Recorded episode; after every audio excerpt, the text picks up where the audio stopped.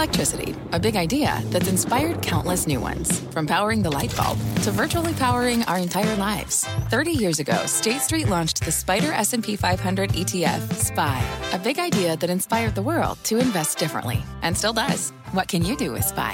Before investing, consider the fund's investment objectives, risks, charges, and expenses. Visit ssga.com for a prospectus containing this and other information. Read it carefully before investing. SPY is subject to risks similar to those of stocks. All ETFs are subject to risk, including possible loss of principal. Alps Distributors Inc. Distributor.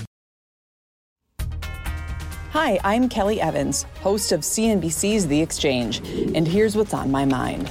Oh, how times have changed. Little more than a decade ago, peripheral European countries found themselves pushed to the very brink by global markets. Their governments had steadily accumulated too much debt over the years, especially after the financial crisis. The collapse of growth and anemic recovery years then undermined their ability to service those debts. First, Greece and Ireland, then Portugal and Spain saw their bond yields jump to the point that they ultimately had to request international bailouts.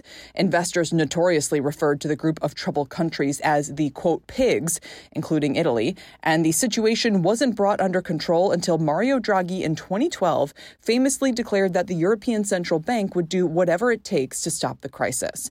But fast forward to today, and Greece's 10 year government debt yield, which peaked at almost 50% during the euro debt crisis, is now at just 4.5%, lower than America's 4.9%. So too is Spain's at 3.9%, Portugal 3.6%, and Ireland at 3.3%. Only Italy's is ever so slightly higher. In fairness to Greece, its borrowing costs first dipped below America's in 2019. But that was back when global investors were still piling into sovereign debt. Now they're piling out. A decade ago, it was U.S. investors rolling their eyes at peripheral Europe's fiscal profligacy. But have we now put ourselves in their former predicament? That is the question Charles Calomiris asks in a recent piece for the St. Louis Fed. Quote, the prospect of this occurring soon in the United States is no longer far fetched, he warns, speaking specifically of what's known as fiscal dominance. That's the fancy term for when government debt and deficits wind up dominating the central bank's ability to keep inflation low. In peripheral Europe's case, fortunately, major European economies like Germany were in fine enough shape to come to their smaller peers' rescue without calling their own finances into question. But America is too big to fail. It needs trillions, both now and decades into the future, to fill its projected deficits. Where, absent the central bank, will that money come from, and at what cost? The current combination of government debt and projected deficits is not feasible as a matter of arithmetic because it would result in an outrageously high government debt to GDP ratio of 566% by the end of this century, according to the government's own projections, Calomiris notes. But the only way to bend the curve is to sharply lower deficits, which are mostly driven by fixed spending on Medicare and Social Security and now high interest payments. The loss of central bank debt buying post pandemic has unmasked these challenges. Ultimately, it seems likely that the U.S. will either have to decide to rein in entitlements or risk a future of significantly higher inflation and financial backwardness, Calomiris cautions.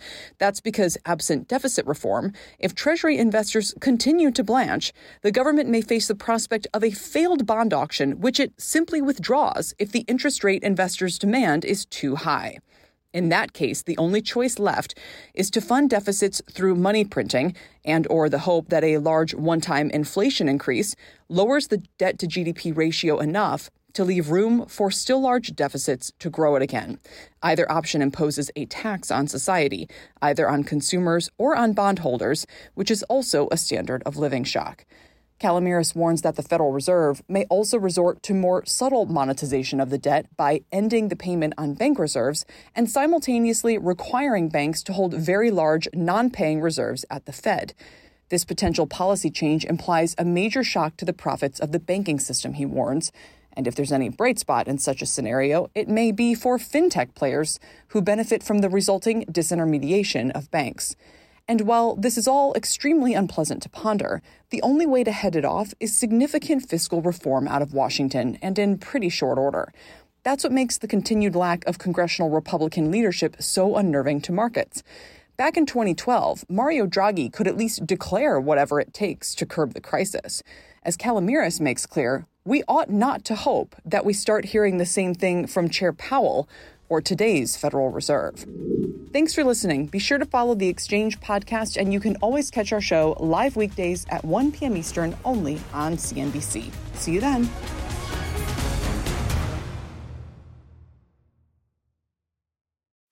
What's on the horizon for financial markets? At PGIM, it's a question that over 1,400 investment professionals relentlessly research in pursuit of your long term goals. Specialised across asset classes, but united in collaboration, our teams provide global and local expertise. Our investments shape tomorrow, today. Pursue your tomorrow with PGIM, a leading global asset manager.